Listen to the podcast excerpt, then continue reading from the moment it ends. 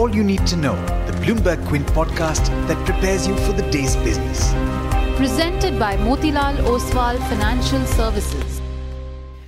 Good morning, guys. I'm Alex Matthew, and this is your daily morning update from Bloomberg Quint. Today is the 8th of June. Well, the weekend is finally here, but be careful out there if you're in Mumbai. The SkyMet has projected very heavy rains. So stay dry and stay safe. I'm going to start with international news first. President Donald Trump said he may sign a pact to formally end the Korean War with North Korean leader Kim Jong un at their meeting on the 12th of June and also raised the possibility of later hosting Kim at the White House. He also said he didn't have to prepare very much for the summit, saying the success at the meeting would be more about attitude. But before he heads to Singapore, he will travel to Canada to meet the rest of the group of seven leaders. The meetings today and on Saturday will be the first opportunity for America's closest allies to express their frustration in face to face meetings with Trump after he imposed steel and aluminium tariffs last week. President Emmanuel Macron of France has warned that he will not sign the summit's traditional joint statement unless progress is made on tariffs and other contentious issues. In international markets, signs of distress in emerging markets and a selling frenzy in Brazil spooked investors in the US, and the resultant rush to safe haven bonds caused a sharp downward spike in the yield of the benchmark treasuries. Stocks finished the session mixed with the S&P 500 ending flat, the Dow ending 0.4% higher and the Nasdaq losing 0.7%. In Asia, the Nikkei in Japan and the Australian benchmark were trading flat, and the Kospi in South Korea was trading lower by about three tenths of a percent last I checked. Back home, Finance Minister Piyush Goyal will meet the heads of public sector banks based out of western and southern regions today to resolve various issues that are concerning them. The meeting will take place in Mumbai and is being organized by State Bank of India. The Indian government has sought an explanation from Facebook by the 20th of June on reports that suggested that it had shared information of users with mobile device makers.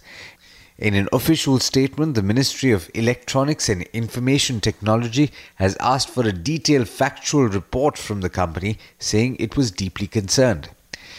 Bharti Group entity Cedar Support Services has sold 6% stake in Kishore Biyani led Future Retail for nearly 1,700 crore rupees through open market transactions. Alright, with that, it's over to Darshan Mehta for the trade setup for the day in India. Morning, Darshan. How's it looking? Good morning, Alex. Good morning, everyone. The SGX Nifty is indicating a negative outlook. Crude rallied 2.5% overnight. While copper and tin rallied, the other metals did manage to fall, and it's a muted start in China for commodities. Fuel price cut by the oil marketing companies for the 10th straight day. IIFL Real Estate Investment Trust receives the certificate of registration from SEBI to undertake REITs activity. Omax Auto approves expansion of existing capacity for an investment of over 100 to 120 crores over the next 2 to 3 years. Shriram EPC resolves the customer dispute in Iraq and the order worth $230 million is restored to the joint venture with the Iraqi company and Time Technoplast receives an order worth 40 crores. Future Retail PI Opportunities Fund, that is Azim Premji Fund, they bought in 4.5% stake in the company. Pioneer Investment Fund bought in also 1.4% stake. The seller was Cedar Support Services.